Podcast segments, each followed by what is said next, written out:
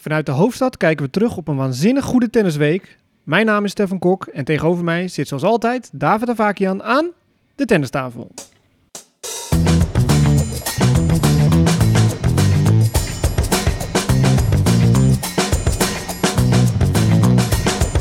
Please take your seats quickly, ladies and gentlemen. Thank you.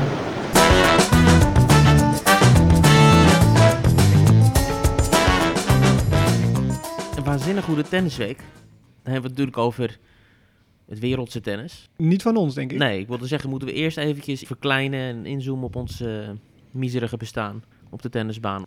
Ja, ik heb met mijn dochter getennist. Oh. En dat was precies het niveau wat ik nodig had om weer te starten. Want zoals ik vorige week zei, mijn eh, voorbereiding op de voorjaarscompetitie is begonnen. Ja, Maar ik heb nog steeds een beetje last van een nekblessure, dus ik kan nog niet zoveel. Dus ik heb anderhalf uur met haar getennist. Ze had zelfs een bloedblaar op de hand. oké. Dus, eh, Zij? Zij, ja. ja. De dochter de vernieling ingespeeld. Dat hield het nog lang vol. ik probeerde, probeerde een uur van te maken, maar dat Ja. werd anderhalf uur. nee, kijk, als iemand zoveel plezier aan beleeft, dat moet je natuurlijk niet afpakken. Nee, nee. Door de verwondingen heen. Ja, ja, ja, Ja. precies. Nee, Ja. dus ik heb heel zachtjes, heel rustig een balletje geslagen. Oké. En jij? Nou, ik heb niet gespeeld. Ik heb wel weer gekeken de hele dag. Een mooie combinatie trouwens, want ik zat op de club te kijken bij het team van mijn zus uh, wederom. Vorige week deed ik mee. Nu Ja, ik je kwam in de vlog. Ik kwam in de vlog. ik zag je voetenwerk. Ja, was goed hè? Zo. En Ja. volgens mij heb je heel erg je best gedaan om jezelf buiten beeld te houden. Maar toch kwam je er even in. Ja. ja, kijk, als hoogtepunten zoeken van op de baan, ja, dan ontkom je er niet aan dat je mij erin hebt. Oké, oké, oké. Fair enough. Eén ding viel me op. Langs de tennisbaan, langs sportvelden in het algemeen, bij voetbal heb je dat ook. Hoor je de meest krankzinnige dingen natuurlijk. Hè? Die gezegd worden over het tennis of over het spel of wat dan ook. Maar dit, ja, ik lag in de deuk, want er was één speler van het team van de tegenpartij. En die zitten dan te coachen, zoals wij ook allemaal zitten te coachen. Maar die zei dus voortdurend tegen zijn partner, die keer op keer het punt binnenhaalde op de volgende manier. Dat was dat een van onze spelers, die zette een punt perfect op. IJzersterke eerste service, hoefde hem alleen maar, zeg maar, zeg maar die one-two punch af te maken. Nou, maar die bal miste die steeds. Dus had alles goed gedaan. En die, die andere gozer, die won het punt steeds. Ja, ja. En die kerel langs de kant zegt elke keer, zonder uitzondering... Ja, loon naar werken. loon naar werken. Niet na 40 slagen, niet na een slopende rally. Gewoon na een gemiste... Gewoon cadeautjes. Ja, loon naar werken. en elke keer weer. Nou ja, goed. Misschien is dat de naam voor de podcast. Loon naar werk. Ja, want dat, dat kennen we niet. Nee, nee. jongen, jongen, jongen. Ja. Oké. Ja, Nee. en dat op World Mental Health Day. Oh ja, ook nog, hè? Dat is een mooie opening. Gewoon positiviteit. Ja. Gewoon klinkklare onzin, maar ga er gewoon in geloven. Ja. en dat komt nog een paar keer terug volgens mij in deze podcast. Zo, hè, het ja, mentale dat- gedeelte. Dat is een, eh, een rode draad. Ja, maar ik begon mijn intro dus, het was een waanzinnige tennisweek. En dan hebben we het vooral op de kwaliteit tennis. Niet te geloven. En dat werd niet in Parijs, niet in Londen, niet in New York, de grote steden. Maar gewoon in het kleine Ostrova en het Astana. Waar wij ook niet elke dag zullen komen. Nee. Dat was fantastisch. Ja, je associeert die namen dus niet met wereldstennis, maar dat was het wel degelijk. Heeft natuurlijk ook alles te maken met de spelers. Waar die heen gaan, daar zal goed tennis zijn. Maar dit was wel echt, echt een showcase. Als bepaalde spelers hun topniveau halen en tegelijkertijd, dan krijg je dit. En dan heb ik het eh, natuurlijk over Djokovic, die weer huishoudt. Vorige week hadden we het over hem met de Tel Aviv dat hij had gewonnen. Nu wint hij Astana, maar het was vooral de manier waarop gespeeld werd. En die halve finales daar waren fantastisch. De line-up was geweldig. Het was eerst Tsitsipas tegen Rublev, nou, topwedstrijd. En er werd er nog gevolgd door Djokovic tegen Medvedev. Met open mond zitten kijken naar die hele wedstrijd, maar zeker ook wat daar aan het einde De gebeurde. hele wedstrijd? Ja, de halve wedstrijd eigenlijk. Ja, het was bizar. Blijf je wel zitten? Dat je opeens opstaat en zegt van, eh, ik stop ermee. het hand schudt en wegloopt. Ja, het was, het was niet te geloven. Want die hele wedstrijd, maar die tweede set ook, dat was fantastisch. En Djokovic die had de eerste set verloren en die wilde terugkomen in die, in die wedstrijd. Nou, dat deed hij eh, fantastisch. Tiebreak. Hebben in ons leven wat tiebreaks gezien eh, van een bepaald niveau. Maar, maar dit was echt eh elk punt. Zonder uitzondering. Er was, aan het einde zat er één eh, gemiste volley van Medvedev en één gemiste backhand van Djokovic. Maar dat waren de enige foutjes. De rest waren allemaal stuk voor stuk waanzinnige rallies en geweldige punten. En Djokovic wint die wedstrijd. Zit nog in zijn in zijn juichbeweging van yes, ik heb die derde set afgedwongen. En hij is klaar met juichen en hij heeft ineens de Medvedev in zijn nek die zijn hand uitsteekt. Van ik stop ermee. Niemand zag het aankomen. Nee, ik heb het wel teruggekeken, die hele tiebreak. Ja. Om te zoeken naar signalen. Hij had een beenblessure, hè? Ja, Lies, begreep ik. Ja. Die tiebreak nogmaals was van zo'n bizar niveau dat niemand die dacht aan hier is iemand geblesseerd. Dat kan helemaal niet, dan kan je niet zo tennissen. Nee, want Medvedev was wel weer gewoon het ouderwetse muurtje volgens mij. Zo. Haalde alles weer terug. Ja. Ja. Djokovic zei achteraf nog, ik parafraseer enigszins, maar hij zei dus... Zo heb ik mijn hele leven gespeeld. En ik voel nu dus hoe het in feite is om tegen mij te spelen. Ja, dat, dat, dat vond ik dus ook zo Ja. mooi in die wedstrijd. Dat Djokovic werd opeens de creatieveling. Ja, En Medvedev probeerde was die muur. En het- dat was ja. altijd andersom in, Ja. in zijn carrière inderdaad. ja. Hij was in shock. eh de publiek was in shock. Wij waren in shock. Eh, John van Lottem, die commentaar deed, die raakte de kluts ook helemaal kwijt. Die zei, hè? hè? Die bleef dat maar herhalen van, wat, wat gebeurt hier? Hij had in het begin van die tiebreak, op een gegeven moment toen hij op 3-1 achterkwam, maakte hij een beweging naar de kant, zo met, gekruist met zijn armen van eh, stop. Nou, hij ging uiteraard door, want anders hadden we die waanzinnige tiebreak niet gehad. Later was één moment dat hij een dropshot niet probeerde te halen. was gewoon een goed dropshot. Hij stopte zeg maar zijn sprintje. En er was nog één moment dat hij tijdens de, de kantwissel een beetje zo voorover leunde over zijn stoel op een, een beetje bijzondere manier. Dus ja, met die kennis van achteraf dat hij is gestopt, dan zit je te zoeken naar, zat dit eraan te komen? Maar ja, op dat moment zelf dacht ik, dit is kortsluiting in het hoofd. Die baalt dat hij die set heeft verloren. Hij, hij vond dat hij die wedstrijd had moeten winnen. En het is Medvedev. Die heeft wel vaker rare dingen gedaan in zijn carrière. Ja, zo iemand zeg maar, zelfs een miljoenenjacht, die drinkt opeens op de knop en daarna heeft hij er spijt van. Zo Ja. leek ik het voor mij. Hij gaat die high five, gaat die knuffel, ik stop ermee. En Ja. Djokovic, huh? Weet je Ja. het zeker? Weet je? En dat hij daar bedacht van, wat heb ik eigenlijk gedaan? Maar aan liesblessure, ja, dat voel je zelf. Dan, weet je, dan kan je fysio eh, roepen, maar dat heeft geen nut. Weet je? Dat, Ja, dat voel je gewoon zelf. En misschien wel goed dat hij uiteindelijk die tiebreak heeft verloren. Anders had hij misschien die hele finale niet kunnen spelen. Dan had je geen finale gehad. hij voelde dat hij nog wel die 10 minuten door kon spelen. 10 minuten.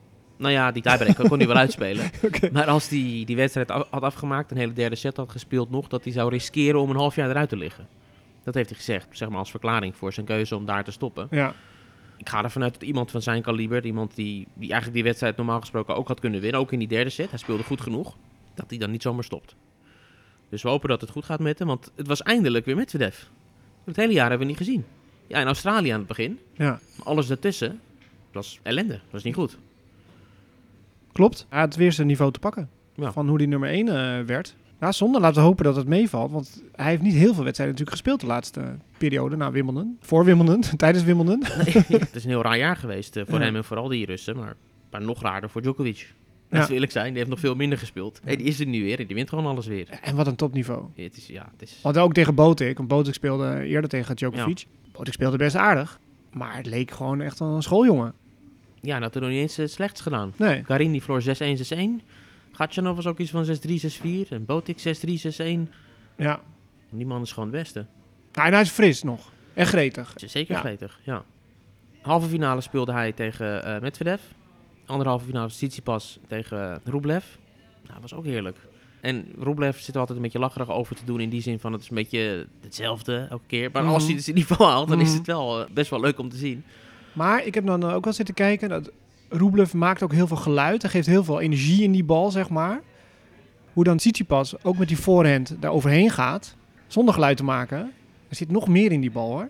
Ja, dat weet ik dus niet. Ja, volgens mij valt het een beetje tegen. Is het meer, lijkt het zo, dat Rublev zoveel vaart geeft? Ik was het met je eens geweest als niet zoveel van zijn collega's en andere spelers hadden gezegd dat het echt keihard gaat. Nee, maar ik denk niet, hij geeft je geen rust. Want hij zowel met zijn voorhand als backhand doet hij het. Weet je, en Tsitsipas gooit er een slijsje in of een dingetje of iets anders. Dan geef je soms een beetje rust in de rally. Maar Rublev blijft gewoon drukken. Ik denk dat het best wel gewoon keihard gaat, maar dat het niet zo onvoorspelbaar is. Je weet ongeveer wel waar die ballen gaan komen. Weet je nog dat wij in Rotterdam op de eerste rij zaten te kijken naar die, naar die warming-up van Ja. Rublev? Die komt de baan oplopen. Het was met Andy Murray volgens mij. Nou, die lopen de baan op. En je denkt, ja, wat wij er normaal gesproken doen is een miniveld, want anders s- scheuren al die pezen eh, af. Nou, gaat die baan opstaan en hij begint op 300 km per uur te tanken. De helft vliegt nog het achterrek in. Maar dat is zijn methode. Ja, hij heeft één versnelling. Ja, Dan gaat hij meteen in. ja, en Murray die zat vanaf de baseline alles uit de lucht terug te slaan. ja, dan moet je even uit laten razen. Op een gegeven moment dan heeft hij het gecalibreerd, zeg maar, hoe groot die baan is. precies, ja. Vallen ze binnen. maar goed, het, het was gewoon heel goed. Die wedstrijd was goed. Tsitsipas was eh, ontzettend goed. Maar die wordt dan ook in de finale als... eh, nou, een schooljongen is ook overdreven, maar eigenlijk geen kans. Onmanteld. Ja.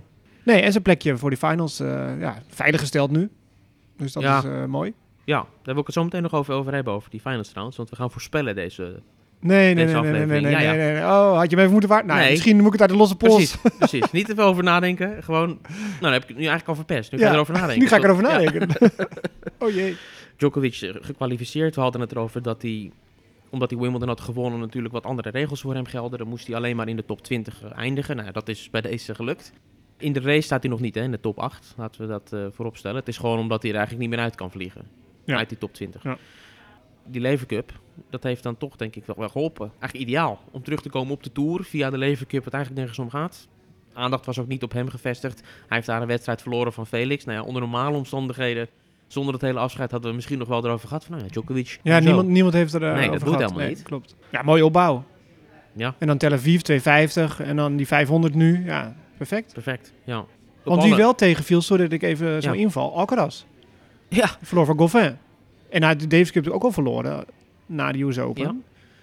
Komt toch heel veel op iemand af. kennelijk. Of, of hij is gewoon moe. Ik, ik heb niet die wedstrijden allemaal gezien, maar het kan natuurlijk zijn dat hij uitgeput Nou ja, is. hij maakt wel heel veel fouten. Ja. Dat is ook dat kalibreren wat je zei. Ja. Dat heeft hij ook wel eens last van. Nog één ding over Djokovic. Winstpercentage. Heb je dat gezien? In zijn carrière of over het jaar? Dat hij nu Nadal voorbij is gegaan qua gewoon winstpercentage in zijn carrière. Dus hij heeft van alle spelers ooit, sinds die statistieken bij worden gehouden, het hoogste winstpercentage nu. En dat is dan ongeveer 83% Hij is dan de nummer 1, maar als je dan kijkt wie er achter hem zitten... Het is niet dat die 10% punten erachter zitten, die zijn dan 82% zeg maar. Dan heb je Djokovic, heb je Nadal, heb je Borg en dan Connors of is Federer of zo. Dus dat is de top 5, maar dat, het scheelt heel weinig. Is ook zo. Maar Ja. Als ik dan aan Djokovic denk aan winstpercentages, denk ik vooral die mega reeks die hij heeft gehad. Een aantal jaar geleden natuurlijk, van het begin van het jaar. En voor mij heeft hij het twee keer gehad of zo. Echt zo'n 2011 was de Ja, meest eh, zo, zo'n reeks van 40 wedstrijden of zo. Het is Ja, het. dat eindigde toen op Roland Garros tegen Federer. Ja, dat hij dat Ja. nummer, dat is een vingertje opstak. Ja, dat hij een vingertje opstapt. Ja, de nummer 1. Ik ben Ja. de nummer 1. ja, heerlijk. Heerlijke tijden. Maar dat is, om terug te grijpen op eh, waar we het twee weken geleden over hadden, dat ik nooit had gedacht dat Federer en Djokovic zo knuffelend het einde van Federer's carrière in zouden leiden. Dan zijn dat die beelden die bij mij allemaal zich afspelen. Van in 2011 was het echt wel spicy hoor, tussen die twee. Maar goed. Het was ook voor de bühne, hè? Nou nee, dat was wel oprecht. Je gaat niet voor de bühne daar zitten huilen met z'n allen.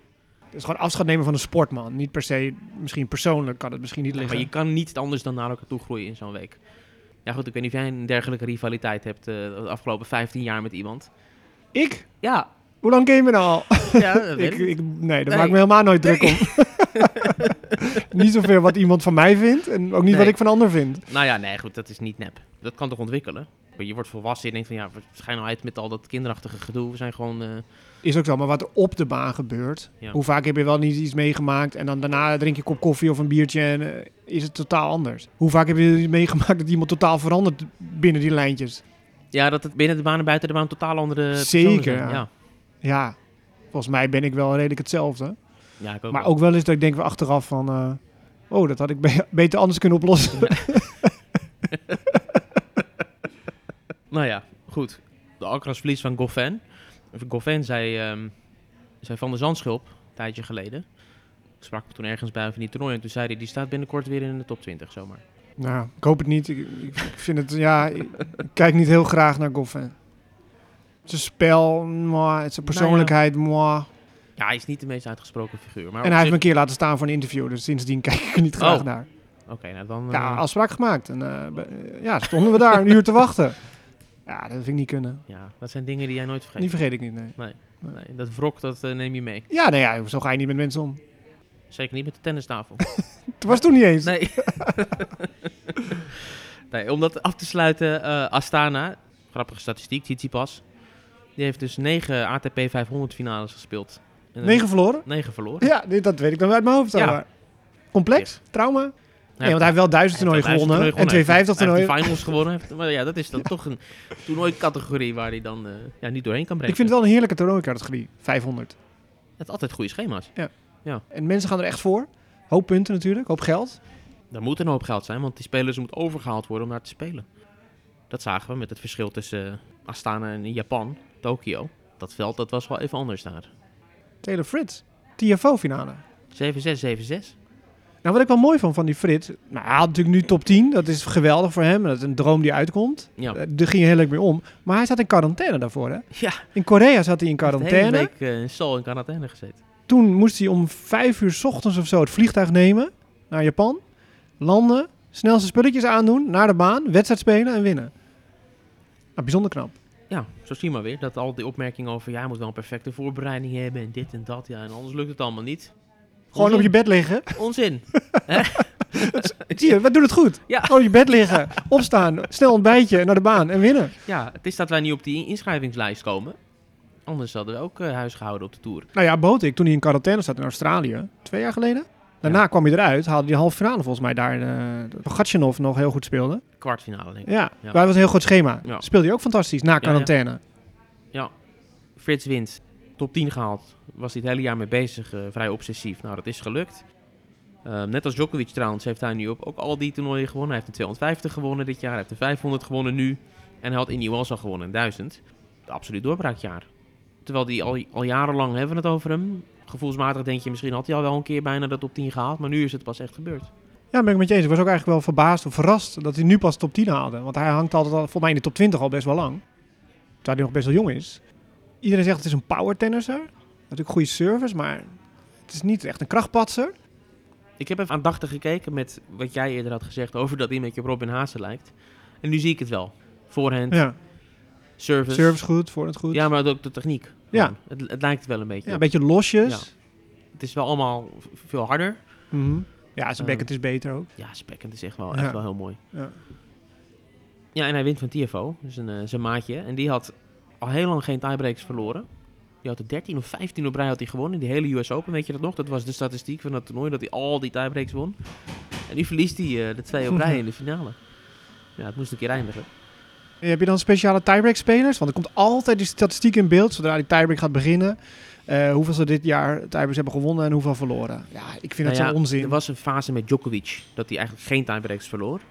Ja, Kom maar op, dat- je ja, wint ook al 6-4 heel vaak. Ja, dat is ook, zo, is ook zo. Maar dat had je ook met Federer in zijn hoogtijd aange...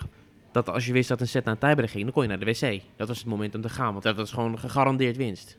Servicepuntjes winnen Ja. is genoeg. Ja. Nu wil ik TFO niet in de categorie Djokovic en Federer plaatsen, maar ehm, goed, dat was wel bijzonder, die statistiek. Frits trouwens, onderweg naar de finale, profiteerde van de afmelding van Kyrgios. Hè? Kwam ook wel een beetje uit het niets. Walkover. Ja, walkover. Knie. Knieën. Na de US Open had hij niks meer gespeeld. Was dit zijn eerste toernooi? Ja, ja. En dat was al verrassend, want het leek erop dat hij eigenlijk heel weinig meer wilde spelen tot de Australian Open. Daar is hij nu van teruggekomen, van die gedachte. Hij wil veel meer spelen. Die finals? Staat Kyrgios een beetje in de buurt? Nou, daar gaan we het zo over hebben. Oké. Dat zijn ook voorspellingen. Wie gaat zich nog voegen? Ruud, die was daar de top ziet. En die zei van, ik ben, ja, dit was eigenlijk niet zo handig in mijn schema. Ik heb iets te veel gespeeld. Speelt natuurlijk ook Lever Cup. Ja, één wedstrijdje. Ja, en speelt altijd best wel zware wedstrijden. Het is niet zo dat Ja. hij hele makkelijke potjes heeft. Oké. Ah, één blokje mannen. Ik, volgens mij wil je naar de vrouwen. We hebben Ja. Nederland succes gehad. Het is lager niveau. Challenger. Maar Jelle Sels wint zijn eerste Challenger titel. Van Vasek Pospisil in die finale. En die won onlangs nog Van Tellen. van Tellen. ATP. Knappe zegen. Zelfs. Absoluut. Want het was een sterk bezette eh, Franse Challenger. Ja, Hij stijgt nu naar plek 141. dat is in de buurt van de top 100. Ja, over de helft als je vanaf de 200 bekijkt. Ja. Daar hebben we eigenlijk niet zo rekening mee gehouden. We noemen wel eens Jesper de Jong, zeg maar, als de, wie is dan de nummer 4. En Ja, ja, precies. Tim Vrijthoven natuurlijk heel lang. Ja. En nu eh, Jelle Sels. Dan, dan krijg je dat weer. Is het een aanzuigende werking? Die gasten doen het goed. Eh, gaat hij Ja. het ook goed doen? Kan. Maar hij speelt ITF, Challenger. En eh, heeft van zijn laatste 12 wedstrijden er 11 gewonnen. nou, dat is keurig. Keurige winstreeks. Je noemde Botek, die verloor van Djokovic. Nou, kan gebeuren. Tellen speelde ook. Verloor van Bublik. Ja, kan ook gebeuren. Maar Kan nog een beetje terug. De derde set stond Ja. hij ver achter. Kwam nog terug en dan uiteindelijk net niet. Ja, zonde. Dat soort Ja, potje, ja. goed, Bublik is, is toch niet de eerste de beste. Je hebt, Nee, een beetje, maar je hebt toch een beetje bij hem van, het is een beetje die gek. Die man kan wel ontzettend goed tennissen natuurlijk. bepaalt hij een beetje de uitkomst van de wedstrijd. Dan leg je je lot een beetje in zijn handen als je tegenstander bent. De manier waarop Publiek speelt, dat is toch een beetje inherent aan dat hij de wedstrijd op zijn record heeft. Ja, en dan zou je zeggen, zo'n stabiele tellen zou dat misschien dan toch, zeg maar, hem de tegenstander moeten pushen om gekke dingen te doen en dan winnen. Ja, dat soort potjes wint, dan heb je misschien een makkelijke tweede ronde en dan wat een hoop punten, weet je. En wil je gaan stijgen of wil je nou ja, je punten gaan wegvallen van al die challengers, ja. terugverdienen, zonde? Nieuwe ronde, nieuwe kansen. Hij komende week ook weer aan de bak in Florence. Maar daar zullen we straks even op vooruitblikken wat er komen gaat. Want ik wil eigenlijk inderdaad wel door in die dames. Ja, de wedstrijd van het jaar. Mijn Barbora Ja, dat snap ik. Verwennerij. Echt, die vrouw die moeten ze zo in een museum zetten. In de Tennis Hall of Fame. Ze Alleen die voorhand dan. Hoezo alleen die voorhand? Heb je die backhand gezien? Heb je die service gezien? Heb je die slice gezien? Die volleys? Ja, alles gezien. Niet te geloven. Die, die- ja, die moeten ze daar gewoon in een, in een glazen kooi zetten. En die moeten een hele dag die zwaaien eh, ja, precies. Ja. Ja. 50 cent erin gooien en dan krijg je nog een keer die zwaai. Ja. Die zouden, ze- als zij een wedstrijd speelt, dan moet ze eigenlijk al een punt krijgen als ze de bal voor het net slaat. Punt. Het is een jury sport van maken. Ja, ja daar ben ik sowieso voor. Ja. Jonge kinderen, als je wil leren hoe je een bal moet slaan. Niet naar TFO kijken. Nee, Barbara Krejcikova, tik het in op YouTube. Slow-mo, wat dan ook. En ze wint er ook mee. Het is niet alleen maar mooi, want er zijn genoeg mooie eh, tennissers met mooie techniek. Maar zij weet het ook om te zetten in zilverwerk. Jongen, jongens, klopt. eh Ribakina, Ribakina eerst. Wimbledon kampioenen. Op een snelle indoorbaan, hè. En in de finale, zoals je zegt, misschien wel de wedstrijd van het jaar op de WTA-tour. Iga. 3 uur 16 minuten. Ostrava ligt vlakbij Polen. Dus eh, er waren veel Poolse mensen, Ja. ook al in de halve finale. In dat ijshockeyhalletje volgens mij. Ja, En eh Krejcikova natuurlijk thuispubliek. Dus dat was een geweldige setting voor een geweldige wedstrijd. ja, het sfeer was fantastisch. Beiden kregen ontzettend veel steun. En het niveau was gewoon om je vingers maar af te likken. En het einde was spectaculair met al die, al die championship points die, die ze maar niet kon benutten. Krejcikova vijf of zes of zo. Ja, die rallies waren gewoon zo sterk. En het gaat ook zo hard. En beide gingen ervoor. En, en die, die tot het laatste moment eh, terugvocht. En, eh, ja, het was gewoon echt een reclame voor, eh, voor het vrouwentennis. En ik ben blij dat Krejcikova niet een eendagsvlieg is gebleken. Want ze won Roland Garros. En natuurlijk had ze het daarna enerzijds wel lastig. Maar tegelijkertijd, ze heeft eigenlijk altijd wel een beetje erbij gebleven. Totdat ze echt eh, geblesseerd raakte en echt wegviel.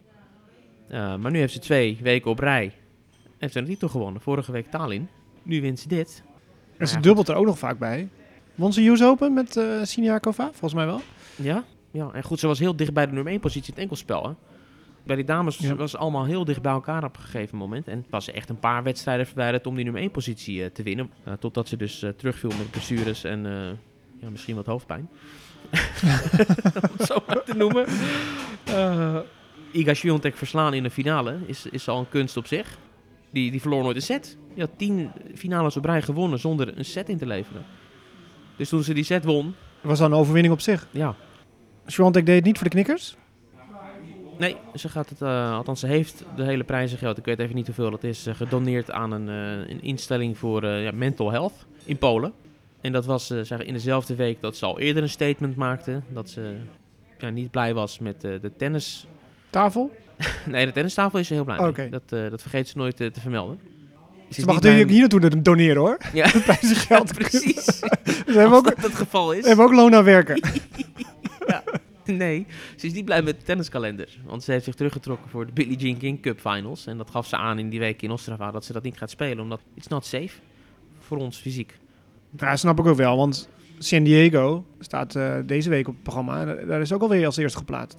Terwijl ze dus net uit eh Ostrava komt. Nou ja, en die Billie Jean King Cup Finals die sluiten aan op de WTA Finals. Ja, het is een dag. Ja, nu- En die zijn in die- Texas.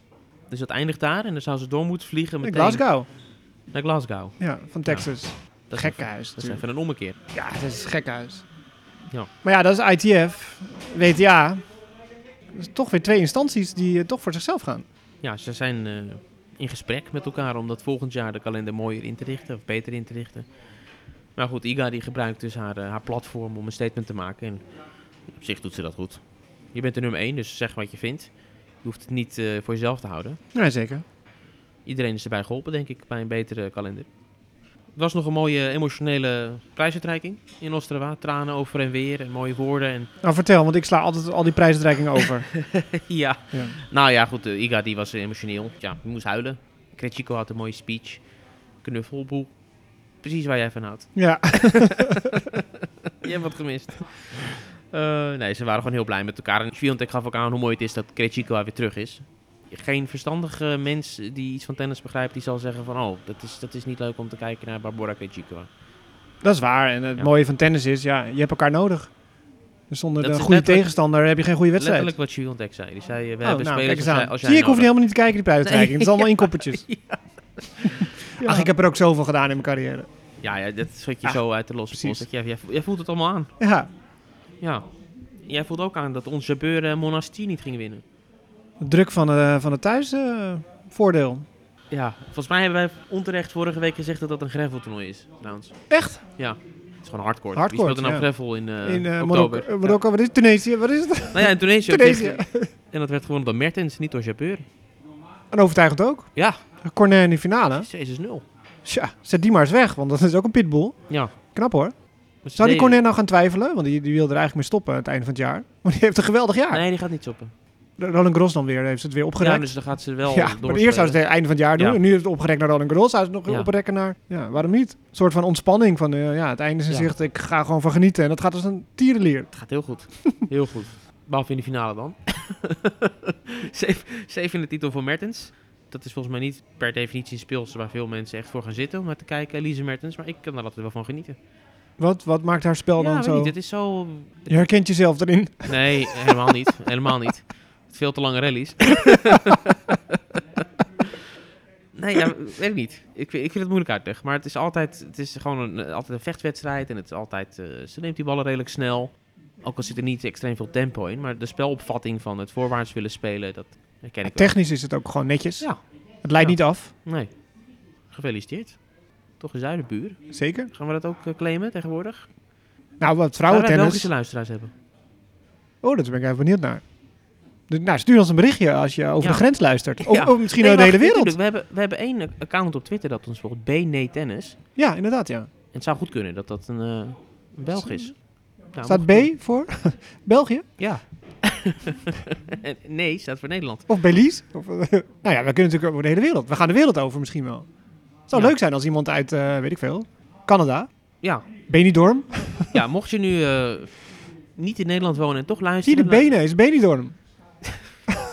Dat is gewoon Nederland. ja, precies. Of Friet van Piet. Ja. Dat voor jou. Oh, oh platinum member. ja. Ehm, Oké.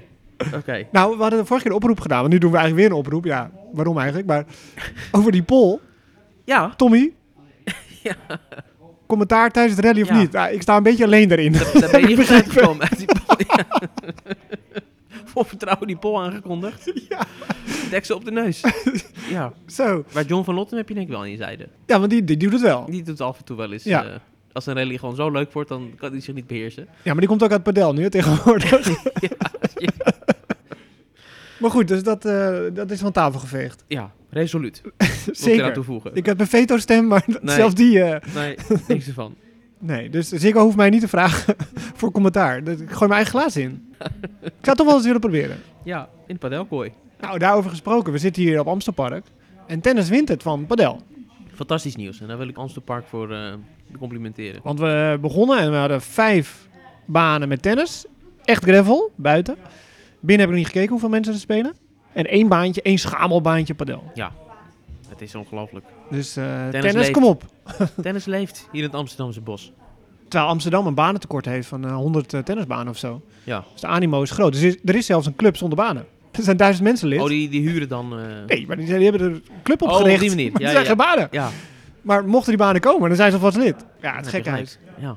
We hoeven niet helemaal weer te vertellen wat onze link met Amstel Park is. Toch? Dat hebben we in het verleden al een keer gedaan. Het is niet de eerste keer dat we hier zitten. Vorig jaar waren we hier ook in. eh, of In de zomer, hè? zomer waren Dat we we hier. naar buiten zaten. Zaten Ja. we buiten, heerlijk, ja.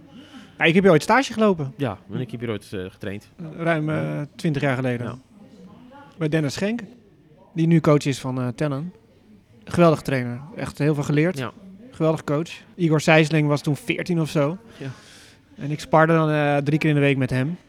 Ja. Sloeg wel aardig door toen al. Ja. Een beer van de gozer was toen al. Zeg, jeetje mina, het sterk. Ja. En alles maar basketballen tussendoor. Hij was helemaal gek van basketbal, weet ik nog. Ja. En ik die ballen maar terugslaan. Ja. Nou, dat gaan we niet eh, allemaal herhalen. Hebben we al een keer gedaan. Mocht je dat leuk vinden, dan eh, moet je heel goed zoeken naar een eerdere aflevering. Ik zou niet weten wanneer het was. Precies. Eh, Oké. Hebben we dan alles van het afgelopen weekend en de afgelopen week besproken wat de baan aangaat, zeg maar? De Ja, wat op de baan is, denk ik wel. En dan komen we naar buiten de buiten de lijn nieuws. Ja, de wereld. Er is een nieuwe Rafa Nadal erbij. Ja. Oh jee. Junior. Rafa Nadal heeft een zoon, dat is duidelijk. Die heet ook Rafa. Ja. Vind ik wel apart, maar ja, Nou waarom niet? het, eh, Niet creatief. kan toch? Nee, ja, dat Ja. kan zeker. Ken Ja, ja, goed nieuws. gegaan. Ik zag eh, nieuws voorbij komen over de Australian Open. De toernooidirecteur heeft laten weten dat eh, alle topspelers welkom zijn op de Australian Open. Dus dan hint hij eigenlijk ook wel op dat Djokovic zou kunnen Ja, komen. dat was al eerder toch? Ja, maar als hij dat nu zo zegt. ja, maar Maar hij zei toen ook dat hij mocht komen. precies. ja. Trouwens, betekent Greg nu, al pratende. ja, Ja, dat zou me niet Dus eh, als enige probleem. bron eh, nemen, nee. want als ik me dat goed herinner, was hij degene die Djokovic wijs had gemaakt van het komt allemaal wel goed. Ja. En dat hij daarom eh, dacht, ja, dat wel kon. Dat hij die reis had gemaakt. Dat is waar, Dus dat is waar. Maar hij durft het dus wel weer aan te kondigen. Ja. En dan komt er ode aan Federer tijdens het toernooi, ondanks dat Federer daar niet is. ja. Iedereen wil daar iets mee doen, denk ik. Nou, moet ook wel. Hoe vaak heeft hij gewonnen? Zes. Ja. Hallo. Ja. ja. Acht, zes, vijf, één. Acht plus zes is veertien. Plus vijf is negen. Ja, het zit er. Ga door. Ja, maar natuurlijk weet je uit je hoofd dat het 6 is. Ik bedoel, ik, ik appte jou van de week. Ik was met een artikel bezig over de kleding van Federer door de jaren heen. En jij weet precies welk jaartal, welk shirtje, welk kapsel die had zelfs had. Wanneer hij zijn baard had laten staan. Niet normaal met jou. Maar goed, ehm, vandaag, maandag, grijs, World Mental Health Day. Ja. Kyrgios heeft ook gezegd, die is aangeklaagd voor ja, huiselijk geweld. Mhm. Kan het vervallen, want ik had toen mentale problemen. Ja, dat is een belachelijk excuus natuurlijk. Hij was er zelf niet, de advocaat eh, Ja. moest naar de rechtbank. was het Tokio? Dat brengt hij dan eh, ter tafel als eh, excuus. Ja. Ja, ik vind het moeilijk om... ik ook, maar dus ook kwam het in het nieuws en ja, belachelijk. Krijgt natuurlijk zeker een staartje. Zeker als de Oceaan Open straks weer gaat beginnen. Alle Ja. focus weer op Australië ligt, dan zal het eh, Ja. wel uitgemeten worden daar ook in de Australische pers. Ongetwijfeld. Ja. Maar er was meer met de mental health, hè? Kiki, er is een mini, mini documentaire over haar uitgekomen ehm, vanuit de KNLTB. eh, waarin ze vertelt over haar eh, mentale problemen gedurende haar carrière en hoe ze daaruit is gekomen. Ik weet niet wanneer het precies helemaal uitkomt, maar we hebben het al mogen zien. Ja, ze vertelt er heel open over. Dat, dat is de prijzen. Want het lijkt me toch een moeilijk onderwerp. Het was moeilijk voor haar op dat moment. Nu is ze wel gelukkig. Ze heeft natuurlijk al een kind gekregen en ze leidt een eh, heel, heel mooi leven, lijkt me. Dat zegt ze ook.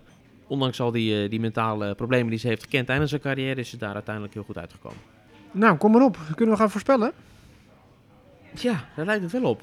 Want ehm, dat najaar en die, dat indoor hardcourt seizoen, wat maakt dat zo interessant vaak naast dat gewoon tennis is, is altijd interessant. Is dat er altijd eh, ja, de jacht wordt ingezet nog op wat overblijvende plekken bij die, bij die finals. Zowel bij de mannen als bij de vrouwen. Nou, bij de mannen is dat in Turijn, bij de vrouwen is dat in Texas. En er zijn bij de mannen, laten we ons daar nu even op richten, want bij die vrouwen is het eh, niet zo heel helder volgens mij nog. Daar is nog veel meer mogelijk dan bij de mannen. Ehm, bij de mannen is het Alcaraz, Nadal, Ruud en Tsitsipas. Dat is gewoon op basis van ranking. Dat is de top 4. Die zijn al verzekerd. Daar is Djokovic bijgekomen nu. Dus dat is de vijfde. Dus dat betekent dat er nog maar drie plekken over zijn. En op dit moment eh, staan op die drie plekken Medvedev, Rublev en Fritz. Nu is dus de vraag, wie zijn volgens jou de drie spelers die dat veld gaan eh, volmaken? We moeten natuurlijk wel ervan uitgaan dat iedereen fit blijft. Medvedev weten we nu niet met die lease. Maar Ja. als hij weer kan spelen... Medvedev uiteraard. Rublev ook. Dus dat is een hele goede hardcourt indoor spelen. Ja. En dan? Uit wie mag ik kiezen? Nou ja, de nummer 8 nu, dus, die dus eigenlijk doordat Djokovic wel meedoet, er nu buiten valt, is Felix, zoals jullie al zien. Hukac staat daaronder. En dan heb je Novak, die staat nu op de tiende plek in de race. Maar ja, die, die gaat het volgens mij ook nog gewoon wel op eigen kracht reden om die, die top 8 te halen. Dat hij helemaal geen beroep hoeft te doen op die eh, speciale regeling. Eh Zverev, die staat daar nog, maar ja, dat is Hm. de vraag of die eh, dat gaat redden. Norrie heb je daar nog Sinner, die een beetje geblesseerd is. Hè? Sinner Ja. zou ik op zich normaal gesproken wel kunnen aanwijzen als iemand die dat nog wel zou kunnen redden met een eh eindsprint. Ja. Maar die is geblesseerd inderdaad. Ja, Carreño Busta, Berrettini, Cilic, Gatchanov, Kyrgios op 18. Dus dat is wel ver hoor. Die moet Ja. echt wel zo'n Parijs-Bercy of zo gaan winnen dan Ja. waarschijnlijk. TFO en eh Chapo, dat maakt de, de, de top 20 rond. Nou, ik ga dan voor Felix. Wie En- gaat wie inhalen dan? Die gaat Frits dan toch toch inhalen. Met Medvedev gaat het wel redden, denk ik. Nou, nou ja, goed, het is nu ook maar de vraag. Als hij echt een blessure heeft, Ja, daarom. blessure. Dat weten we natuurlijk niet. Ja. Maar die is nog wel fris. Instrumentaal, zeg maar, en alles, omdat hij weinig gespeeld heeft. Dat bedoel Ja, ik. dat vraag ik me af. Ik vraag me af of hij fris is. Volgens mij heeft hij echt gewoon een tik gekregen van dit jaar als, eh, als geheel. Ook heeft hij misschien niet heel veel uren op de baan gemaakt. Volgens mij heeft hij genoeg van dit jaar. hij heeft hij helemaal gehad. maar ja, mits fit zal hij daar wel bij zijn. Wie stond er boven Hoerkac? Felix, Hoerkac? Felix, ja. Novak, Zverev. Ja. Nee, ik denk eh, Felix. Je haalt Frits in. Frits heeft zijn doelen bereikt, top 10 gehaald. Oké. Die is eh, happy en Amerikanen in Europa? Weet het niet. Nou, en Canadezen die zijn wel heel sterk in Europa. Ja, ja hij won toch ABN? ja, dan ben je de, de koning van Europa. ja, ja, welke Amerikaan heeft ABN gewonnen? John McEnroe. Ja, wanneer was dat? Jimmy Connors. Arthur Ashe. ja, een heleboel. Deze dan, is, dan is het verschil tussen jou en mijn voorspelling dat ik denk dat Frits er wel in blijft en Felix er niet haalt. Nou, hij heeft toch nog iets om te winnen of te verliezen. Dus Frits is door. ik zeg Felix. Ja, precies. Gefeliciteerd Frits. ja, bij deze. Ja. ja, bij de dames is het ook wel interessant. Weet je, daar staan Sviontek en Japeur. ehm zijn er nummers 1 en 2. Maar wie is de nummer 3? Van dit jaar. Ja? Ribakina. Nee. Sabalenka. Nee. Ik ga het niet weten. De nummer 3 van 2022, dames en heren, is Jessica Pegula. Nummer 3 in de race. Dat is wel een hele verrassing eh, als je het zo zegt. Eh, Nee, super ja. stabiel hè? Ja, nee, maar is overal Ja. gewoon goed. Ja. Wint misschien niet. Nee, maar komt wel half finale, Ja. half kwartfinale. Slams natuurlijk ook goed gedaan. Nummer 4, Goff. Ja, natuurlijk Roland Garros finale. Ja. Nummer 5, eh, Garcia. Ja, dat is wel knap. Zeker. Nummer 6, Kasatkina. Nummer 7, Sabalenka? Sabalenka. Ze staat er gewoon bij. Ook al heeft ze het moeilijk gehad dit jaar. Maar aan het einde van de rit. En nummer 8, Halep. Maar die is eh, even uit beeld verdwenen. Daar hebben we het eigenlijk helemaal niet over gehad, hè? Met die neuscorrectie en dergelijke. Ja, hebben we wel gehad volgens mij. Dat is al een paar weken geleden. Ja, daarom. Ja. Een ja, dubbele neuscorrectie Ja, ze gaf aan dat, dat ze ademhalingsproblemen had. Maar Een dat soort mopshondje. Maar dat ze... Nu ga je heel anders naar de kijken, hè? De volgende keer dat het op de Nou ja. staat.